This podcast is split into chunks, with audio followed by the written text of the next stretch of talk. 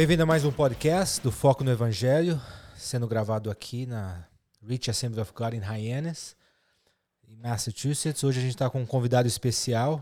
Ah, ele está no Brasil, no Rio de Janeiro. Pastor Renato Vargens. Pastor Renato Vargens, dá um oi para o pessoal. Olá, pessoal. Olá, galera. É um prazer estar com vocês participando desse podcast. O senhor está falando de onde? Rio de Janeiro. Rio de Janeiro. Cidade maravilhosa. São Sebastião do Rio de Janeiro. Oh, coisa boa. Tá derretendo no, na, no calor.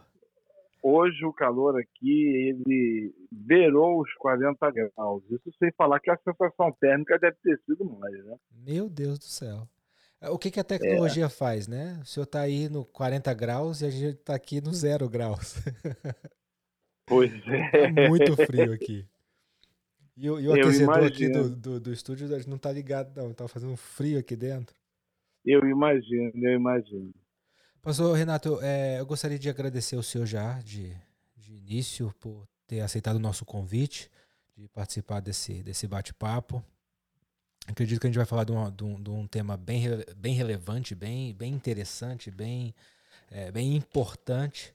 É, mas antes que eu me esqueça, foi pedido para mim fazer isso no final, mas no final eu vou acabar esquecendo que eu vou, eu vou entrar demais nessa conversa e vou esquecer. O senhor tem redes sociais? O senhor poderia compartilhar com a gente? Sim, sim. Eu, eu na verdade, tenho uh, redes sociais, né? Eu tenho o Facebook, uh, o Instagram e o Twitter, que são as três redes que eu uso. Uhum. E só você me procurar lá por Renato Vargas que você vai encontrar uh, meu perfil e também os textos, artigos e, e pensamentos que lá publico. Ah, tá. E lá a gente consegue o link para ir no, no, no, site do senhor, no blog, né? Sim, é. O meu blog é www.renatovarges.com.br, né? São mais de 2.500 textos e reflexões sobre os assuntos mais diferentes que você possa imaginar. A ideia é passar uma cosmovisão cristã, bíblica, diante de um mundo complicado como a gente tem vivido. Ah, e, e sobre coisa complicada é algo que eu gostaria de conversar com o senhor hoje. A, a, vamos lá. A, gente, nós vamos falar, e o tema, e o, e o, se a gente puder dar um título para isso, que vai ser o título do podcast, vai ser Uma Igreja Saudável. Uhum. É, é, a gente tem muita tendência de, de dizer que a gente vive em dias difíceis na igreja. A gente ouve muito isso, né? Nossa, são dias difíceis. Mas uhum. durante toda a história da igreja, passaram por momentos difíceis, né? Sim, sim. A, a, a igreja sempre ela enfrentou e experimentou situações complicadas e o Senhor sempre a preservou, sempre teve o seu remanescente, né? Sim. A, a, a, gente, a gente a gente muita gente fala que ah, o mundo o mundo está entrando dentro da igreja né? Eu não sei eu acho que o mundo está sendo trazido para dentro da igreja né? Com o argumento de alcançar o mundo. Então, é, esse é um dos problemas que a gente é, facilmente vê hoje né? Porque o foco é. o foco está no entretenimento no humanismo na estratégia para atrair pessoas novas. Então acaba fazendo a igreja Sim. parecer um ou é um clube Na noturno verdade, ou é um clube social na verdade, a igreja ela abraçou o pragmatismo, né? Se dá a certo. igreja ela não prega, é, ela não prega mais aquilo que é certo, mas ela prega aquilo que dá certo. Hum. Existe uma diferença entre aquilo que é certo e aquilo que dá certo. Hum. O fato de uma coisa dar certo não significa efetivamente que ela esteja certa. E o que a gente vê hoje é que a gente vive numa sociedade hedonista, ah, extremamente secularista, né? Uhum. cujo foco, como diz aqui no Rio de Janeiro, é farinha pouca, meu pirão primeiro, né? É Uma é? sociedade preocupada. Farinha pouca, meu pirão primeiro, ah, né? Sim. Ou seja, uhum. é, é, eu, eu em primeiro lugar e, e o restante que, que, que, fica em segundo, terceiro, quarto plano. Uhum. E a igreja, ela se moldou isso, ela deixou de pregar o evangelho como o evangelho deveria ser pregado, portanto, ela não fala mais sobre pecado, ela não confronta mais os homens e suas ah, iniquidades, ela não chama mais ah, o pecador ao arrependimento, e ela prega um evangelho light, né? Esse evangelho light é um evangelho pragmático e que ele tenta satisfazer o gosto do freguês, né? Mas, mas não seria um não seria um evangelho que tem que o argumento que a gente ouve é que é mais amor, você tem que amar mais. Então, por isso a gente vê a igreja do amor, a igreja por amor, é que você tem que é. amar, e para você amar, você não pode ficar confrontando e ofendendo. É, e geralmente quem fala isso, ele desconhece princípios básicos da teologia e dos atributos de Deus. Esse mesmo Deus que é amor, ele é justiça. Hum. O problema é que os evangélicos, eles acham que o amor ele prevalece sobre os outros atributos de Deus. Esse Deus que ama também é um Deus justo. Uhum. Esse Deus que ah, ah, recebe e que e transforma ah, efetivamente o pecador em seus delitos e seus pecados, o regenerando pela graça de Jesus mediante o poder do Espírito Santo, é o mesmo Deus que vai julgar os homens em suas iniquidades e suas transgressões. Yes. O problema é que as pessoas, elas, numa sociedade politicamente correta, porque a gente vive numa sociedade politicamente correta, né? As pessoas elas não querem enfrentar é, um tipo de, de, de, desconforto nas relações, hum. o que contribui efetivamente para o surgimento de uma filosofia que eu tenho chamado de deboísta. É uma hum. expressão que tem sido cunhada nos dias de hoje, que está fundamentada numa expressão carioca. Quando o sujeito pergunta para o indivíduo como é que estão as coisas, ele fala: tá tudo bem, eu tô de boa. Ou seja, eu tô ah, vivendo um momento legal, não quero treta com ninguém, não quero me aborrecer com absolutamente ninguém. Então você pensa dessa forma, eu penso da minha, o que importa é que Deus é amor. Contudo, o evangelho, ele é uma ofensa. Uhum. A pregação do evangelho ofende o pecador. Primeiro que ele está dizendo que existe um Deus soberano que uh, vai condenar pecadores uh, ao inferno, caso esses não se arrependam. O problema, como eu disse, é que isso não é politicamente correto. E nessa perspectiva a gente vai pregando o evangelho, que parece ser o evangelho, mas que não é o evangelho. E aí, por parecer ser o evangelho, traz para dentro da igreja pessoas que simpatizam com o evangelho, sem contudo terem sido regeneradas. Hum. Como não são regeneradas, os conceitos e os valores do mundo entram na igreja. E a igreja que deveria transformar o mundo acaba sendo transformada por ele. E aí é quando o que deveria ser sal passa a, a ser a carne. É, exatamente, né? Ou é. seja, a igreja ela perde o, o poder. É, a, a, eu, eu, gosto muito de uma frase do Abraham Kuyper, que foi primeiro-ministro holandês. Foi um homem brilhante no início do século XX, e ele costumava dizer o seguinte, que o papel da igreja, um dos papéis da igreja, é ser a voz da consciência da sociedade. Ora, se a gente não consegue ser a voz da consciência da sociedade, isso aponta para o fato de que nós estamos, ah, ah, de certa forma, falhando na nossa missão de ser sal da terra. A gente não dá sabor a essa sociedade insossa. Uhum. Pelo contrário, nós nos tornamos ou fomos moldados por essa sociedade e passamos nessa perspectiva né, a não influenciar o mundo com os valores do reino, mas assim a deixar com que os valores desse mundo, absorto em malignidade, influencie a igreja. Né? E aí você vai ver, por exemplo, uma multiplicação enorme de cristãos. Então, é, você ter ideia, hoje nós temos no Brasil cerca de 40 milhões de pessoas que se dizem evangélicas. Ah, quanto, Mas também tem um número 210 milhões. Mas tem, a gente tem um número aproximado de 30 milhões ah. que frequentaram as nossas igrejas e estão desviados. Hum. E interessante que boa parte desses se transformaram em gnósticos. Hum. Aliás, em agnósticos. Uhum. São indivíduos né, que dizem que Deus pode ser, ele pode até existir, mas ele não pode ser conhecido, né? Ele não pode ser, é, é, é, é não há possibilidade acessível. de relacionamento com ele. Ele não é acessível, ele não, é, ele não é cognoscível. E aí, assim, isso é, é fruto de um evangelho Alá, né? falso. Exatamente. Isso é fruto de um evangelho falso. O que está acontecendo hum. é que esse evangelho politicamente correto ele está vacinando, ele está trazendo uma vacina, de certa forma, entre aspas, à sociedade quanto à mensagem do cristianismo. Porque o que as pessoas pensam e imaginam é que ser cristão é, é você desfrutar do, do amor de Deus e continuar com a sua vida pregressa de todo tipo de pecado e todo tipo de iniquidade. É, porque se afinal de contas Jesus te ama, o, o sujeito pensa, pô, eu me, também me amo, né? Aí, diz, aí você diz, ah, mas Deus tem um plano maravilhoso na sua vida. E falou, que bom, eu também tenho um plano maravilhoso na minha vida.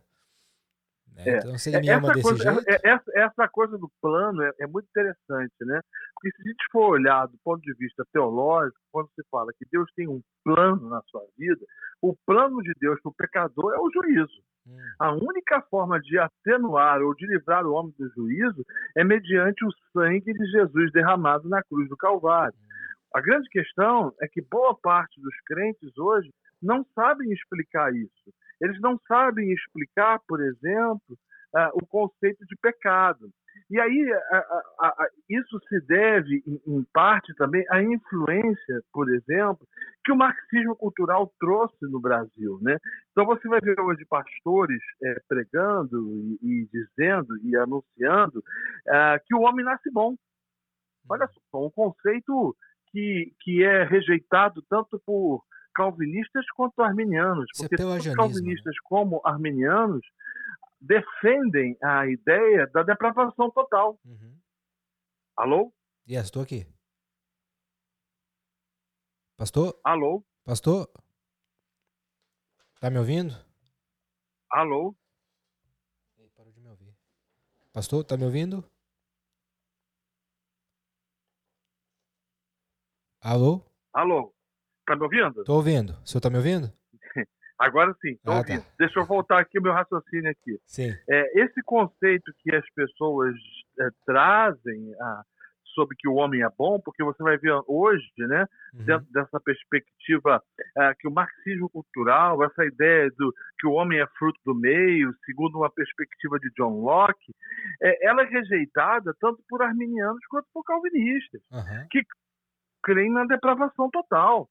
O problema hoje é que você vai ver essa igreja dizendo para as pessoas o seguinte: não, você é bom, você é muito bom, o seu valor está dentro de você, você é um campeão, você é um vencedor, você é, é, é, é, o melhor, Deus acredita em você, Deus confia em você. Porque o evangelho que tem sido pregado, ele destoa muito do evangelho que as escrituras nos ensinam que deveria ser pregado. Uhum. Fica parecendo que o sujeito é bom, mas só falta Jesus. Só falta adicionar Jesus. Mas de certa forma é, é de certa forma é isso, né? Uhum. Então, se você não pode falar sobre pecado, se você não pode confrontar os homens nos seus erros, né, você vai passar uma, uma religião cujo o Deus é um gênio da lâmpada mágica que tem eh, o objetivo somente de satisfazer os pedidos dos seus fiéis. Uhum. Mas não é isso. Eh, não é possível a gente tratar do problema da sociedade ou tratar de um câncer, de um carcinoma, aplicando band-aid. Como eu falei, a mensagem do Evangelho é uma mensagem que confronta que confronta. Então, se a gente for olhar para a realidade brasileira de 40 anos, 50 anos atrás, né, é, nas igrejas presbiterianas, batistas, das Assembleias de Deus. Você olha, olhava os pastores, os pastores confrontavam, dizendo você precisa se arrepender dos seus pecados.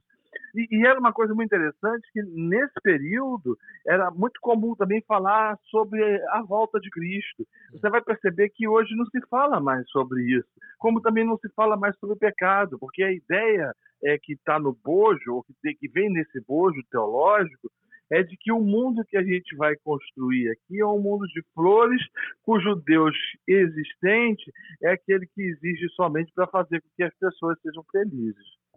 Deus trabalha para a sua felicidade. Foi por isso que ele morreu, né? Para te dar saúde, casa. Exatamente. Deus trabalha para a sua felicidade. E aí você vai ver, por exemplo, né? Eu não sei a realidade americana, ah, em parte, né? Mas você vai ver hoje no Brasil a proliferação dos coaches, né?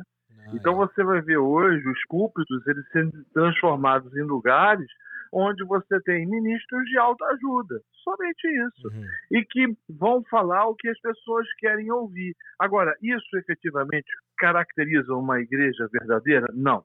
É, vale a pena trazer à tona aquilo que o reformador francês João Calvino costumava dizer sobre o que caracteriza uma igreja verdadeira. Calvino dizia que uma igreja verdadeira ela tem três pilares. Primeiro, ela é uma igreja que prega fielmente as escrituras. As escrituras são pregadas com fidelidade, a exposição das escrituras é feita com fidelidade. Segundo, é uma igreja que ministra é, de forma correta e saudável as ordenanças, tanto o batismo quanto a ceia do Senhor.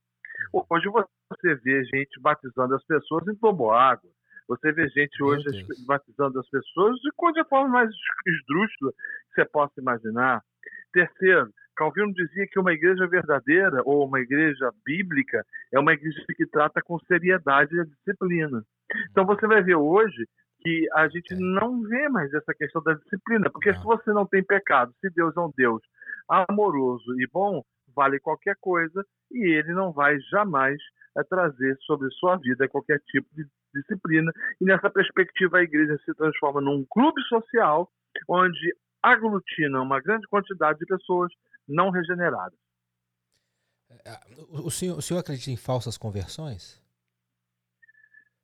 Eu acredito que nós temos hoje muitas falsas conversões. Acredito mesmo, né? Gente que parece que, que, que se converteu, mas não foi convertida, né? Uhum. É, na verdade, você vai olhar, é muito comum hoje você vê as pessoas conjugando o evangeliquez com propriedade, mas com comportamento que aponta para que não foram regenerados. Então, uhum. por exemplo, né, as estatísticas dizem que boa parte das mulheres que apanham dos maridos são mulheres de evangélico. Então, que evangelho é esse que não transforma a vida de um cara que ele continua batendo na mulher dele? Né? Então, alguma coisa está errada. Esse uhum. tipo de evangelho é um evangelho falso, é um evangelho escuro. Então, o que a gente percebe hoje, o que a gente enxerga e o que a gente vê é, hoje na igreja evangélica brasileira é um bocado de gente que tem aparência, mas que não teve a experiência do novo nascimento. Agora, por que, que essas pessoas estão na igreja? Hum. Porque elas estão ouvindo uma mensagem falsa. Elas estão ouvindo uma mensagem que diz para elas de que elas precisam, é, que Deus quer que elas sejam felizes, que elas sejam ricas, que elas sejam prósperas, que elas experimentem todo tipo de bênção e que não as confronta. Você não vê em nenhum momento a palavra de Deus sendo pregada dizendo o seguinte: se arrependa dos seus pecados, porque, como eu disse, não é politicamente correto. É. E, e, é, é, é, é, complicado, né? Porque a gente, a gente vive também num tempo onde a, a gente dá muito valor ao número. É, o, o, senhor, o senhor, qual o nome da igreja do senhor? A igreja que eu pastorei se chama Igreja Cristã da Aliança. E tem quanto tempo que o senhor pastoreia lá? Então, eu sou o plantador dela, eu a plantei uh, tem 18 anos, né? Uh, do zero, sem absolutamente nada, com poucas pessoas, 7 a 10 pessoas aproximadamente, uhum. né? E é, dela nós já plantamos outras igrejas mais, né? Sim. E, e, o senhor permitiu perguntar o tamanho da igreja? Sim, a nossa, assim, a nossa igreja ela tem hoje 200 pessoas, uhum. né, aproximadamente, aqui em Niterói, uhum. mas já nós temos já igrejas plantadas em outros estados da federação, em Minas Gerais e na Paraíba. Uhum. É, é, é interessante. É, quem, quem, quem vê o senhor pela internet imagina é, é, é onde eu quero chegar. A gente dá muita, muita ideia para o número, o tamanho da igreja. É, o, eu comentei com o senhor então, o, o, pastor Vori Bockham, uma... que o pastor Vori Bockham vai estar tá aqui mês que vem com a gente. Eu estava vendo ele pregar. Sim, você falou. Uma, ele tava, eu estava vendo ele pregar uma mensagem, se eu não me engano, foi há 11, acho que foi em 2008, então 11 anos atrás. E ele estava pregando numa conferência de crescimento, sobre crescimento de igrejas. E ele disse assim que quando você vai nessas conferências, você quer ouvir as pessoas que têm milhares de membros, né? Com múltiplas igrejas. E a igreja dele tinha 250 Cara, membros. Deixa eu te falar, por exemplo, 90% das igrejas no mundo tem abaixo de 100 pessoas. Uhum. Agora, há, há, uma coisa interessante né, que a gente precisa é, é, observar e que precisa entender. Eu antigamente dizia o seguinte: eu acreditava que a porta de entrada de uma igreja tinha que ser aberta e a porta de saída tinha que ser fechada. Ah. Hoje eu entendo diferente. A porta de entrada tem que ser fechada e a porta de entrada é a porta de saída aberta. Eu não estou querendo dizer com isso que nós não vamos receber pessoas, que nós não vamos evangelizar, que nós não vamos para as ruas. Não é isso. O que eu estou dizendo é que o nosso critério de membresia é muito raso, é muito fraco. O, o Mark Dever ele fala nisso. Ele fala que uma das características de uma igreja saudável é uma igreja que lida com seriedade com membresia. Então, quando você prega qualquer tipo de evangelho somente para atrair pessoas para a igreja, porque você quer número e você quer quantidade, e essa mensagem é uma mensagem que ah, não produz transformação, mas somente traz para a igreja pessoas que passam a participar e, e, e, se tornar efetivamente membros daquela comunidade sem antes terem tido a experiência do novo nascimento, você traz para a igreja o um mundo. Então, assim, a gente tem entendido que não dá para viver nessa perspectiva de você querer é, é, plantar ou adquirir ou conquistar uh, um grande público onde uh, igrejas de 3, 4, 5 mil pessoas são, são, são, são edificadas. No fenômeno das mega churches, elas é, é, é, é, norteou a cabeça das pessoas ou fez com que as pessoas tivessem essa impressão de que precisam ter isso, mas não efetivamente, né? Hum. O que eu entendo é que uma igreja deve plantar muitas outras e deve plantar muitas outras igrejas em lugares em destinos é preferível. O Jonas Madureira falou uma coisa muito interessante. Ele falou o seguinte: é preferível você ter numa numa, num bairro 10 igrejas de 500 pessoas do que você ter uma de 5 mil. Por quê? Porque você com isso você vai atingir mais pessoas, você vai uh, é, desenvolver ministérios diferentes, talentos diferentes, dons diferentes e tantas outras coisas mais. Mas o pragmatismo ele é um monstro ele é insaciável, porque ele traz esse conceito, eu preciso ter igreja grande, eu preciso ter igreja grande. E aí você usa qualquer coisa para poder atrair as pessoas. Consequência disso, a igreja cresce, de pessoas inconversas, não consegue ser sal da terra, não é luz do mundo, escandaliza a sociedade, promove uma grande quantidade de pessoas que entram pela porta da frente e saem pela porta dos fundos, ah, decepcionadas com, com aquilo que viveram que experimentaram, tornando-se, portanto, agnósticas. Hum. Então, eu entendo que uma igreja séria ela vai pregar o evangelho e Deus vai acrescentar essas pessoas da forma a correta, do jeito certo, do modo adequado a essas comunidades que, se, que vão receber essas pessoas como novos membros e esses novos membros vão conseguir cumprir o seu papel de forma eficaz e efetiva na, na sociedade que faz parte.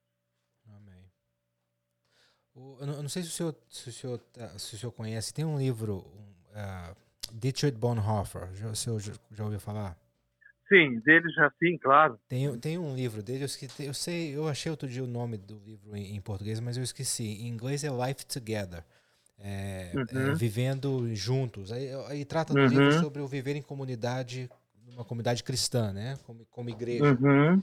E, e, é algo interessante que ele, ele, ele, ele para ele, ele, ele, aponta no livro que a gente não deve ter um ideal de igreja, com, de acordo com as nossas preferências. Uhum. Ah, chances são que quando a gente começa a, a dizer como que a igreja deveria ser, antes de olhar para a Bíblia a respeito disso, a gente começa a colocar as nossas preferências. Mas eu creio que a partir da palavra claro. de Deus a gente pode ter uma boa noção de que seria uma igreja saudável. Sim, é, a Bíblia ela deve ser a nossa única e exclusiva regra de fé. Uhum. Eu acho que ela deve ser um modelo para cada um de nós, né? Então, algumas características precisam fazer parte de uma igreja saudável, uhum. né? O que seria Pregação uma igreja saudável? Do evang... Vamos lá. Pregação do evangelho de forma uh, correta, eu entendo que a pregação expositiva é a melhor forma uhum. de se proclamar o evangelho. O que, que é a pregação eu, expositiva, pastor? A pregação expositiva é você pregar não somente sola a escritura, mas toda a escritura, toda a Bíblia, uhum. é, capítulo por capítulo, versículo por versículo. Por exemplo, é, aqui na nossa igreja, eu estou fazendo a exposição de Marcos. Eu estou há um ano e dois meses pregando o livro de Marcos desde o capítulo 1. Eu terminei o capítulo 12 ontem e eu vou entrar ah, no capítulo 13 e vou até o 16. Deve durar um ano e meio aproximadamente a pregação expositiva, ou seja, a palavra toda, a Bíblia toda, verso por verso, ah, trazendo a, a, explicação do texto e fazendo com que esse texto seja aplicado na vida das pessoas. Então tem um, Hoje, ano, tem um ano e dois meses que as pessoas vêm à igreja no domingo e abrem Marcos. E elas abrem Marcos. A nossa igreja ela já não sabe mais é, é, é, outro tipo, atender outro tipo de pregação que não seja dispositiva, hum. né? É, é ela está, ela, ela, ela, e ela não quer outra coisa. É. Por quê? Porque a pregação expositiva ela evita de você pregar, de você puxar a brasa para sua sardinha. Ela evita de que você pregue somente textos que você goste de tratar ou de falar. Exatamente. Uhum. Então você vai ter que pregar a palavra toda. Uhum. E você vai ter que pregar, inclusive, aquilo que você é, não conhece, não entende, o que vai exigir do ministro e do pastor dedicação, estudo, a fim de que ele possa passar a, as pessoas que o ouvem as verdades das escrituras. Uhum. Então, assim, é, é, a pregação da palavra, foi o que eu falei antes, Calvino dizia, se não há pregação fiel, você não pode considerar aquela instituição como, como igreja. Uhum. Uma outra característica de uma igreja é, centrada, de uma igreja bíblica, é o evangelho. Então, ela precisa pregar, anunciar, proclamar e viver o evangelho. O problema hoje é que as pessoas não entendem o evangelho. Elas querem falar de uma boa notícia sem a má notícia. E que má notícia é essa? Todos pecaram, todos estão destituídos da glória de Deus. O salário do pecado é a morte, não existe um homem sequer que seja justo, não é isso que as escrituras nos ensinam, né? Uhum. Que o homem é pecador, de que o homem é mau, mas Deus amou o mundo de tal maneira que deu seu filho Jesus para que todo aquele que nele cresce não perecesse, mas tivesse vida eterna. Não tem como. Se você pedir, por exemplo, para a parte dos evangélicos hoje explicar a doutrina da justificação pela fé, uhum. eles não sabem explicar. É. Você pedir para que os evangélicos expliquem o que significa a imputação dos nossos pecados a Cristo e a imputação da justiça de Cristo às nossas vidas, os evangélicos não vão saber explicar. Eles não vão saber explicar a doutrina da regeneração, eles não vão saber explicar doutrinas como adoção, simplesmente pelo fato de que o evangelho que tem sido pregado é o evangelho espúrio. Eu costumo dizer que o evangelho que tem sido pregado em boa parte das igrejas é o evangelho dos evangélicos e não o evangelho dos evangélicos. Há alguns evangélicos que pregam um evangelho que parece ser o evangelho, mas não é o evangelho. Hum. Hoje mesmo eu vi na internet né, um pastor dizendo o seguinte: Olha, você está lendo aí que a salvação é pela graça, mediante a fé, e você tem ouvido as pessoas dizendo que você é salvo pela graça.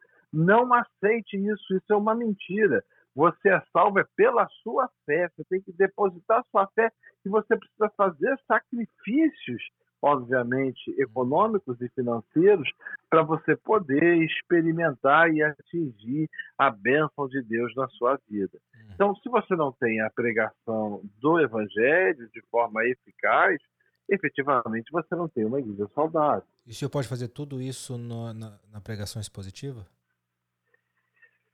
Então, assim, é, é pode.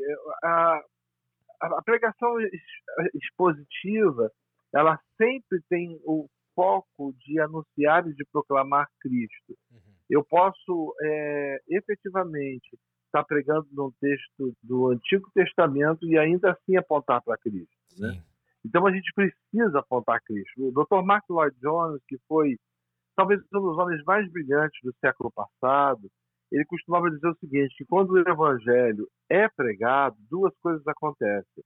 A primeira delas é que o pecador é humilhado, porque o evangelho ele nos confronta. Uhum. Dr. Lloyd Jones dizia que ouvir o evangelho significava ser quebrado pela verdade das escrituras e ser quebrado pela verdade da palavra do Senhor.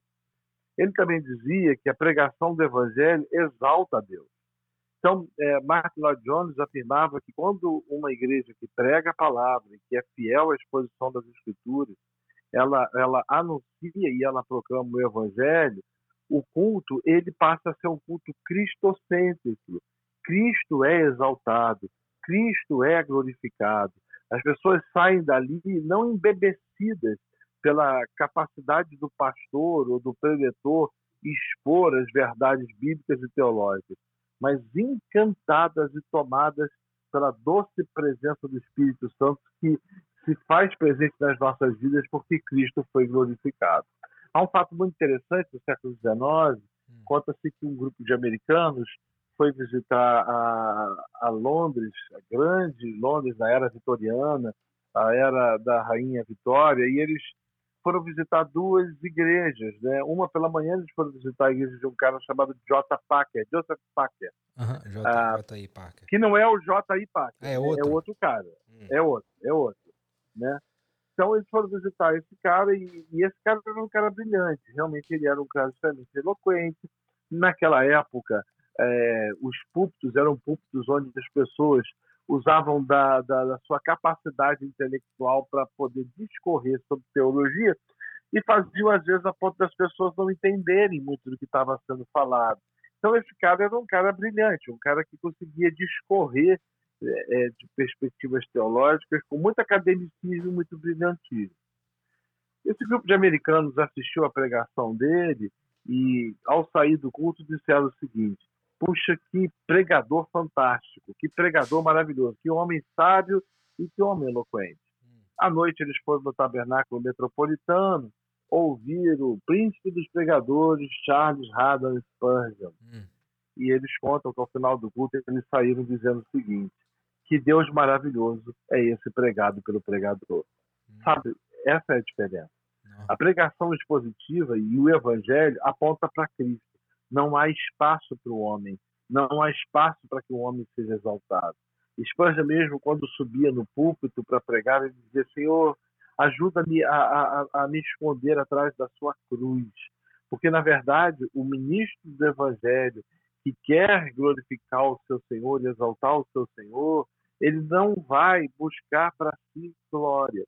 E aí você olha para essas igrejas pragmáticas dos dias de hoje, você percebe nitidamente que o que os pastores querem é a exaltação dos seus próprios nomes, né? o que efetivamente é, afronta aquilo que as escrituras nos ensinam.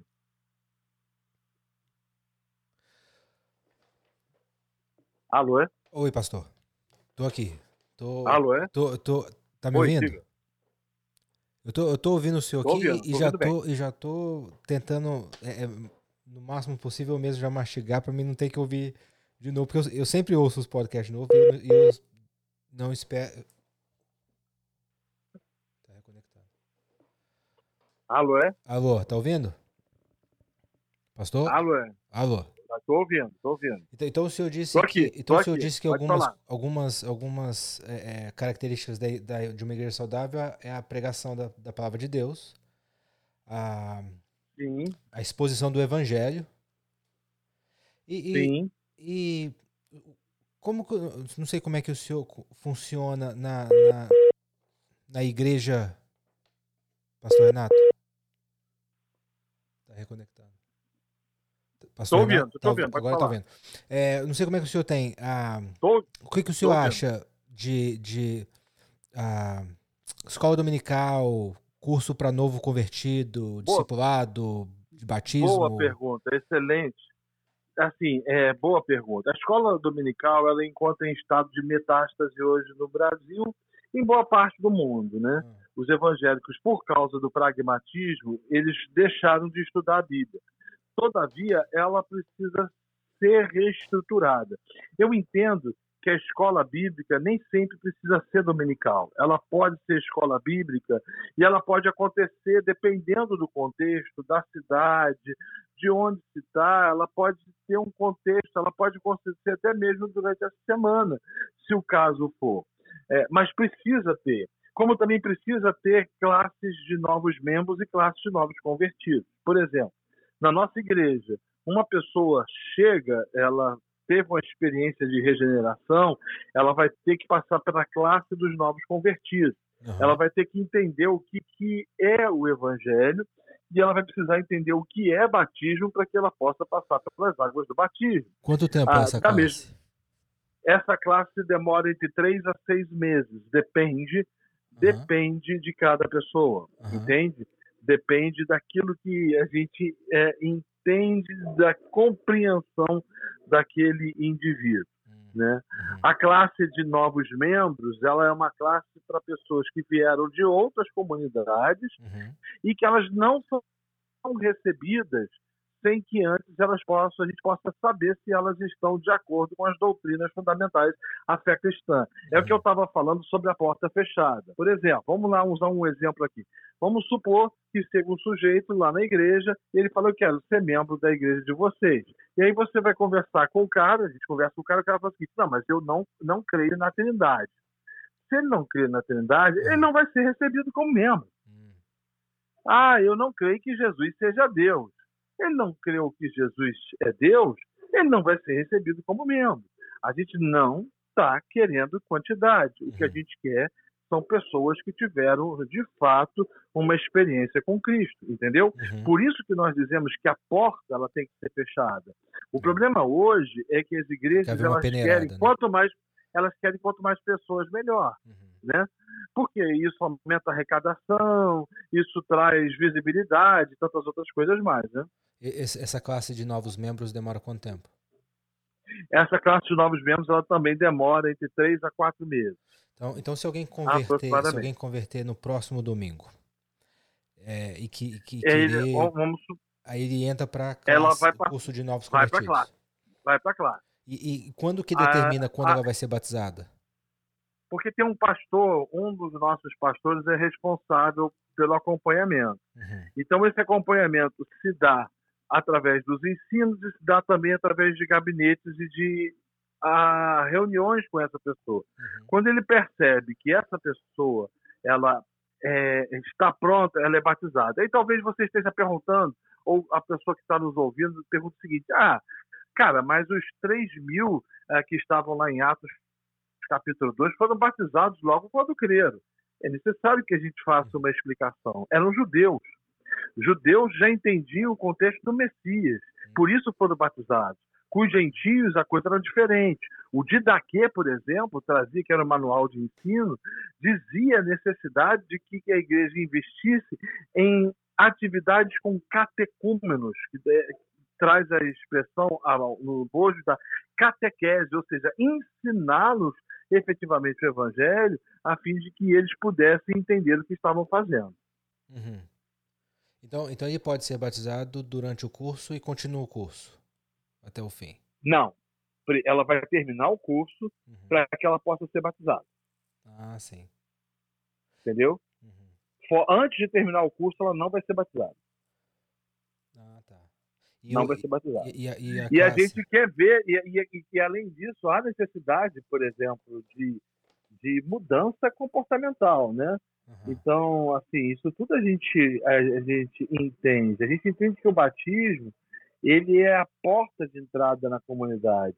Quando a gente está dizendo, por exemplo, que a forma, que Calvino dizia que a forma de lidar com as ordenanças ou sacramentos, como os reformados dizem, é uma maneira de apontar para uma igreja se ela é verdadeira ou não, nos mostra que quando você lida com batismo com seriedade, você está entendendo que as pessoas elas são batizadas, elas passam pelas águas, porque elas tiveram de fato uma experiência de regeneração e de conversão. Uhum. Porque senão passa a ser somente um tipo de atividade que traz as pessoas para a igreja, elas transformam-se, tornam-se membros, sem que efetivamente tenham tido uma experiência de conversão. Sim. E no caso de pessoas vindo de outras igrejas, o, o curso de membresia, a classe de membresia, Sim. É, a pessoa então não vai ser recebida até terminar essa classe até terminar a classe e mostrar que crê dentro daquelas dos requisitos. Exatamente. É claro, a gente tem uma confissão de fé. A Isso nossa confissão de fé, é, ela, para quem quiser ver o nosso site é www.igrejadalianca.com.br a nossa confissão de fé é uma confissão de fé que é a mesma do The Gospel Collision, uh, tanto nos Estados Unidos quanto da The Gospel Collision aqui no Brasil. Uhum. Uh, e ela crê naquilo que qualquer cristão efetivamente creia. É, então, é uma então, confissão de fé ele... que é uma confissão de fé que eles compilaram ou eles ou seguem alguma alguma alguma confissão de fé histórica? Quem? Quem? Não, você diz quem? A TGC. O negócio colígio? É. Não, o TGC? Uhum. Não, essa é uma confissão de fé que, é, é, que, os, que os abrange, que os envolve. E é claro que algumas igrejas elas são seguidas ah, por suas próprias, ah, pelas suas próprias confissões, né? Uhum. Como a confissão de fé de Westminster, que é seguida pela, pela igreja presbiteriana, algumas batistas pelas 1689 e todas as outras coisas mais. Uhum. Mas nós, a Igreja Cristã da Aliança, ela usa essa confissão de fé.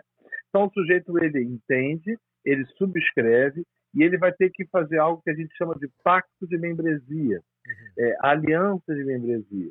Aliança de membresia significa dizer que ele está assumindo um compromisso diante de Deus de ser membro daquela comunidade e de zelar pela vida daquela comunidade, não somente é, doutrinariamente, mas através do seu comportamento também. Né? Uhum.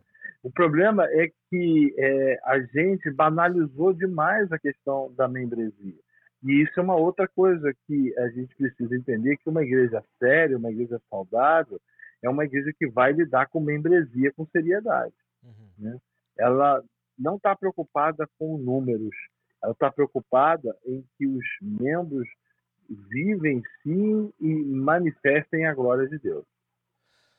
É, é essa, essa questão da, da, da, da, confissão de fé, ela, ela, tem essa pessoa ela tem que crer em todos os pontos ou tem alguns pontos que são ela tem abertos? Que crer, ela, ela tem que crer todos os pontos. Não tem, não Porque tem... são pontos, ah. são pontos fundamentais da fé cristã. Ah, sim. Então, não, então, então tem muitas coisas que deixa, deixam em aberto, né? É, por Sim, exemplo... é, por exemplo, é, a questão da contemporaneidade dos dons, né? É. É, a Igreja Cristã da Aliança ela é uma igreja que ela crê na contemporaneidade dos dons, mas de forma moderada. Uhum. Né? Então, então a, a gente, nós somos continuistas moderados, Sim. digamos assim. Uhum. Né? Nós entendemos, é, por exemplo, que alguns dons eles cessaram, uhum. como, por exemplo, o dom de cura. Eu acredito que Deus cura, e Deus continua curando. Uhum. Por exemplo, vamos supor que você chegue para mim e fale o seguinte: Pastor, é, Dona Maria está doente, será que a gente podia separar um momento para que a gente orasse a Deus, pedindo que o Senhor a curasse? Eu vou fazer isso, porque uhum. eu creio que Deus cura. Uhum. Todavia, eu entendo que o dom de cura é mais do que você orar pedindo a Deus que cure. É você determinar a cura e a pessoa ser prontamente curada. Entende o que quer dizer? Sim. Né? Então, assim, é, é, há muita confusão hoje, porque algumas pessoas dizem, por exemplo, que reformados não creem que Deus cura. Isso não é verdade. Deus cura. Não creem que Deus faz milagres. Não é verdade. Deus faz milagres. Não creem que Deus seja poderoso até mesmo para ressuscitar um morto. Não é verdade. Deus é poderoso para fazer isso. Uhum. Todavia, eles não vão crer de que o dom ele existe ainda na possibilidade ou na perspectiva apostólica, como os apóstolos o fizeram no primeiro século, o que nos leva também a outro entendimento. Por exemplo, nós também entendemos de que nós não temos mais apóstolos como ah, tivemos no primeiro século. Uhum. Os apóstolos foram somente os doze e, e não, portanto, os que hoje se intitulam apóstolos. É, e tanto que o, o, próprio Policarpo, que foi discípulo de João, não é apóstolo Policarpo, Irineu não é apóstolo Irineu, tudo parou Sim. lá mesmo. Né? Não, não. É. Exatamente. Né? O, o, o, último apóstolo foi João. Né? Senhor, Por isso que o, o, Augusto Nicodemos um dia fez uma brincadeira que disse que apóstolo bom é apóstolo morto, né? né? Eu ouvi essa. Eu ouvi. É, Ou seja, já estão todos mortos. Já né? estão mortos, né? O, é. o, o, senhor citou, eu estou pensando aqui, no um ano e dois meses ouvindo o senhor pregando em Marcos. É interessante que eu tenho um amigo, eu tenho um amigo aqui que recentemente assumiu o pastorado de uma igreja americana, o pastor Tiago. Ele uhum. ele estava desde junho, então nós estamos chegando no fim de dezembro. Ele quando começou lá, ele pregou no Sermão do Monte, em Mateus 5, 6 e 7, é, expositivamente. Assim que ele terminou, uhum. ele começou o Evangelho de João. E ele está no quarto capítulo. E ele, tá, ele prega também dessa maneira. É, mas, mas, algumas pessoas veem isso como, como é, você está colocando o Espírito Santo numa caixinha. Como que o senhor responde é, isso? Esse assim, argumento? por que colocando numa caixinha? Porque, porque, porque que vai que o Espírito Santo quer falar uma outra coisa esse domingo. Mas você pode ser livre, às vezes, para poder tratar de um outro assunto. Por exemplo, eu estou um ano e dois meses tratando sobre Marcos, uhum. né? Mas, por exemplo, há um mês atrás, nós tivemos ordenação de diáconos. Eu fiz a exposição de Atos capítulo 6. Uhum. Você pode quebrar uhum. essa, essa sequência caso ache por bem e caso o Espírito de Deus dirija com que isso aconteça. Uhum. Todavia, a gente precisa entender que Deus é um Deus de ordem. Uhum. Né? Eu costumo dizer que estrutura e espontaneidade andam de braços dados. Costumo Sim. também afirmar que a gente precisa ter a sensibilidade, às vezes, para poder ouvir é, é, a própria voz de Deus e dar um, um, um toque, um enfoque diferente, se necessário for. Uhum. Né? Agora, ordem e decência faz parte de um Deus que é ordeiro e de um Deus que criou todas as coisas de forma é, é, a qual há, há, regras, leis e princípios que precisam ser observados. Amém. O, o, senhor citou que teve ordenação de diáconos. A gente está chegando ao fim do nosso podcast, mas eu queria antes a gente que o senhor falasse um pouco para nós como é que o senhor fa, como é como o senhor prepara os, os, seus obreiros, tanto diáconos e não sei quais são os outros ofícios que o senhor é, usa. São pastores, é, no nosso caso são pastores, a gente entende que o pastor ele tem por sinônimo uh, o título de presbítero. Né? Uhum. É diferente, por exemplo, das presbiterianas e das Assembleias de Deus. Uhum. Nós entendemos que um pastor ele é um presbítero. É, na nossa igreja, como a gente plantou ela, mais de 70% dos membros da nossa igreja, ou talvez um pouco menos, ou um pouco mais, foi gente que começou a caminhada cristã com a gente. Muitos se converteram conosco e passaram pelas águas do batismo conosco. Uhum. Então, por exemplo, eu tenho na equipe do, de, de, dos meus pastores dois rapazes de 35 anos que eles se converteram comigo aos 18 eles passaram pelas águas do batismo comigo, foram discipulados, eu fiz o casamento deles, né? apresentei uh, seus filhos, uh, estão comigo desde o início. Então a gente entende que é, você não forma um líder e não forma um pastor é, só o enviando para o seminário, você precisa de discipulado, precisa de uhum. acompanhamento, de treinamento. Uhum. A mesma coisa em relação aos diáconos. Né? Os diáconos são pessoas separadas para servir a comunidade, uhum. né? Então, assim, é, a gente é, dedica tempo de treinamento, de qualificação e capacitação a essas pessoas para que elas possam exercer seus ministérios. E o senhor tem classe para isso também? Classes para os diáconos ou para claro, os pastores? Sim, sim. Por exemplo, é, nós agora separamos quatro pessoas e quatro pessoas é, passaram por um momento de estudo e de reflexão comigo sobre o serviço diaconal. Né? Uhum.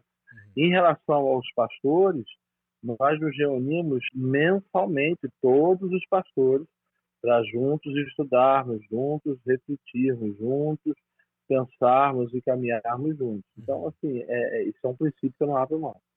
Hum. A, a, no, na classe de diácono, mesmo que seja rápido, o senhor, qual, qual que é o foco que o senhor dá nessas classes? O que o senhor quer ensinar para eles? É, a gente, por exemplo, a gente foca é, muito mais do que o diácono, é, é muito mais na, é, desconstruindo a ideia de que o diácono é muito mais do que um introdutor de pessoas no culto ou de que alguém que serve a ceia. Hum. A gente trabalha de, com a qualificação dos diáconos para que eles possam ser apagadores de incêndio. Hum.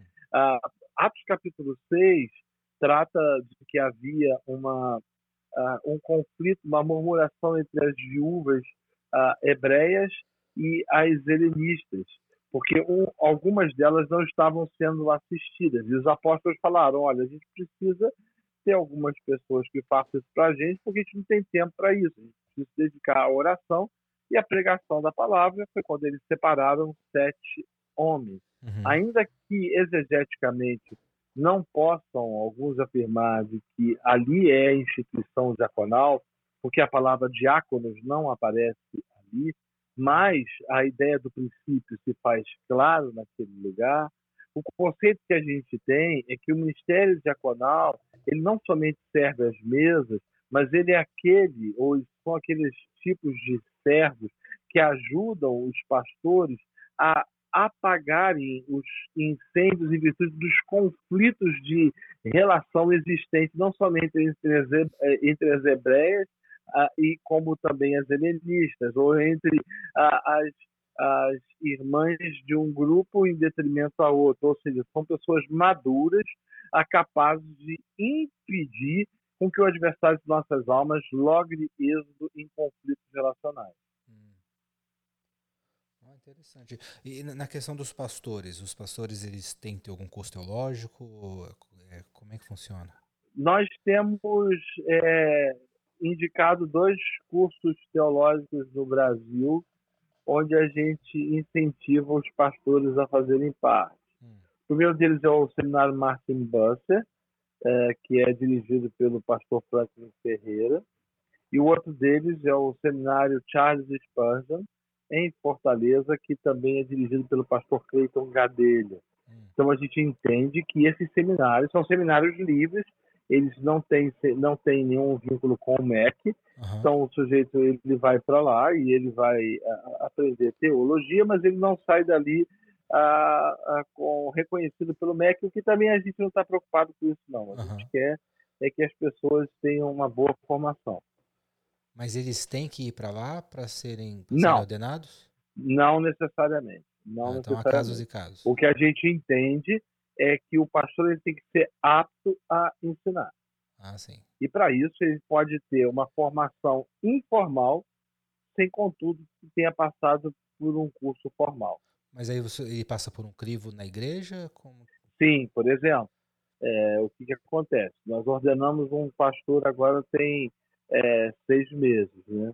Ele foi sabatinado pelo presbitério, sabatinado pelos pastores, e ele teve que responder é, e ser aprovado pelo, pelo, pelos pastores. Então, geralmente, o que acontece é um pastor é indicado, ele é apresentado à igreja, a igreja avalia o comportamento dele, se tem alguma coisa que o desabone na sua, na sua ética, na sua, na sua moral, uhum. na sua família. Uhum. Caso não haja, ele, ele vai para a sabatina teológica e, assim, e, aí sim ele é aprovado, ou não. Hum. Pastor, é, mais uma coisinha antes da gente desligar. É, que eu achei muito interessante, eu estava até conversando aqui com o Vitor, é, da, da, como o senhor é prestativo. Eu sempre, quando eu mando mensagem para o senhor, o senhor às vezes responde até na hora. É, uhum. e, e e, e, assim, eu vejo, a gente vê o senhor pregando por aí, a gente vê o senhor tá, ativo, estudando, escrevendo artigo, fazendo essas coisas. E, mas o, o que a impressão que eu tenho, que eu vejo um pouco, pelo menos alguns pastores amigos meus, amanhã mesmo eu vou tomar café com um que já faz meses que a gente não consegue tomar um café e a gente faz isso toda semana. Mas porque está ocupado uhum. demais, não consegue tirar tempo para nada. É, uhum. Como que o senhor, o que, que a gente está fazendo errado é, é, o que, que a gente está fazendo errado que a gente não consegue ter tempo? Uh... Cara, tempo está relacionado à disciplina. Hum. Né? Eu durmo cedo e acordo cedo. Então, 5 hum. horas da manhã, em boa parte dos dias, já estou de pé. Hum. E aí eu vou fazer, vou andar, vou fazer exercícios, vou separar tempo para ler, para orar né? Meu dia começa muito cedo. Então, quando já é 10 horas da manhã, né, quando a maioria das pessoas ainda está começando o dia, porque tem gente, por exemplo, que começa o dia 8 horas, 8 e meia, né? Eu já estou para lá de avançado já, né?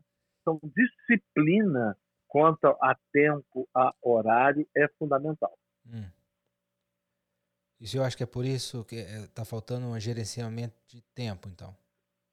Acho que sim. Acho que esse é um dos problemas, né? Por exemplo, eu sou extremamente pontual, né? Na nossa igreja, o culto começa pontualmente no horário estabelecido. Uhum. Então, os meus compromissos, os gabinetes, os atendimentos, as reuniões, elas são extremamente pontuais. Então, isso contribui para uma otimização do tempo. Ah, o, o, o, que eu ia perguntar? Ah, acho que é isso. Eu ia perguntar alguma coisa sobre essa gerencia, gerenciamento de tempo dos. Ah, isso. Eu, eu vejo alguns pastores hum. reclamando que recebe ligação 3 horas da manhã, 4 horas da manhã, porque o, o irmão, a irmã precisa de oração, ou precisa. Tem isso aí também? Não, não ah, aqui não existe essa menor possibilidade. Né? Da nossa igreja, as pessoas entendem e elas, assim, o nível de, de, de desenvolvimento pastoral, de, de desenvolvimento melhor ah, cristão, uhum. é, é, que, que as pessoas amadureçam e cresçam e de que elas não precisem do pastor, a não ser em casos de urgência. É. Ah, claro que existem casos, às vezes, que são graves, que vai ligar para o pastor tarde da noite. É, três horas da manhã alguém tem que estar tá matando alguém, né? Alguém tem que ter, né? Exatamente. Né? Tem que ter, é, mas fora disso, não existe isso, não. Eu tive problema, foi quando eu fui fazer um programa de televisão agora há pouco tempo, e aí eu pedi para a produtora, eu falei, não coloca o meu telefone. E ela colocou meu telefone. Ah. Rapaz, na tela do, do, do, do, programa de televisão. Não parava. Aí eu tive que trocar o número. Hum. tive que trocar o número porque eu não tinha mais paz, né? Porque, assim, os crentes, eles são tão imaturos, né? Que eles ligam para você, por exemplo, três horas da manhã para poder fazer pergunta. Pastor, eu estou pensando em fazer o, o meu TCC sobre ah, isso. O que, que o senhor acha? Eu estou falando sério. Misericórdia. É. Ai, Deus. Não faz sentido, né? É. Pastor, a... o, senhor, o senhor quer deixar alguma mensagem pra gente? Mas a gente tem Bom, gente, eu queria, queria agradecer a, a vocês aí pela, pelo privilégio concedido em, poder debater e, e, tratar de um assunto tão, tão caro, tão rico que é a Igreja de Jesus, a qual eu zelo tanto por ela, né? e tenho tanto temor, né? E dizer a vocês que o Senhor os abençoe e que vocês possam fazer tantos outros programas, né? Obrigado. Eu agora uh, entro na reta final do ano, cansado, mas animado para 2020. Uhum. 2020 estou lançando mais dois livros, né? Um livro pela editora Fiel, que é Masculinidade em Crise. O senhor tem mais de 20 livros, né? 24 livros já publicados e agora mais dois que vão ser lançados. Né? Esse uhum. Masculinidade em Crise, que é a influência uh, da crise de masculinidade na, na, na liturgia da igreja. Uhum. E aí eu desconstruo muita coisa, eu digo que a igreja está sendo feminizada, uhum.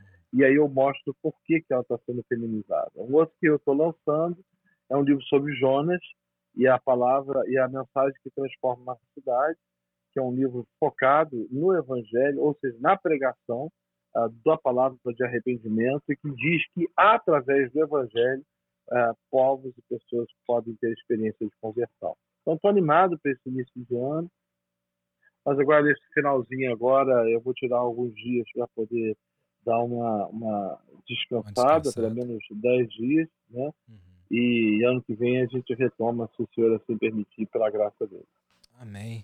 Uh, gente, eu, eu, eu, convidei o pastor Renato Vargens para estar com a gente porque eu acompanho ele nas redes sociais, eu já assisti mensagens dele no YouTube, é, às vezes não mensagens inteiras, mas às vezes pedaços de mensagens aqui e ali. E, e uhum. deu para me perceber que é um homem que sério, que tem uma visão da palavra de Deus elevada, e, e por isso que eu queria muito trazer ele para bater um papo com a gente. E ele aceitou o convite e eu estou muito feliz e espero que vocês também gostaram muito. Pastor Renato, mais uma vez, muito obrigado pela, pela, pela disposição, é, por ter vindo nos abençoar. E quero dizer para vocês, vai lá, é, dá uma olhada no, no, material que o pastor Renato tem. Tenho certeza que vai ser uma benção na sua vida. Ah, segue a gente nas nossas redes sociais. Eu sou o pastor Everton. Meu Instagram é Foco Evangelho. Ah, ou se você buscar foco no Evangelho, tenho certeza que você vai achar também, que é o único outro que está escrito foco no Evangelho, não tem nada nele. Ninguém, não, alguém que pegou esse nome nunca postou nada. Ah, e a gente está sempre ali postando alguma coisa. É mais para. Não é para bagunçar a cabeça, mas é para deixar fazer você pensar nas coisas de Deus, na palavra de Deus e por que, que a gente faz o que, o que a gente faz. Ah, o, quero deixar também o, o Instagram da, da igreja aqui, é Reach, R-E-A-C-H, underline, Assembly, Assembly, é, com Y no final, underline, off, O-F, underline, God, G-O-D. Ah, muito obrigado, Pastor Renato. Obrigado você que ouviu a gente aqui até agora. Que Deus abençoe Amém. e até a próxima.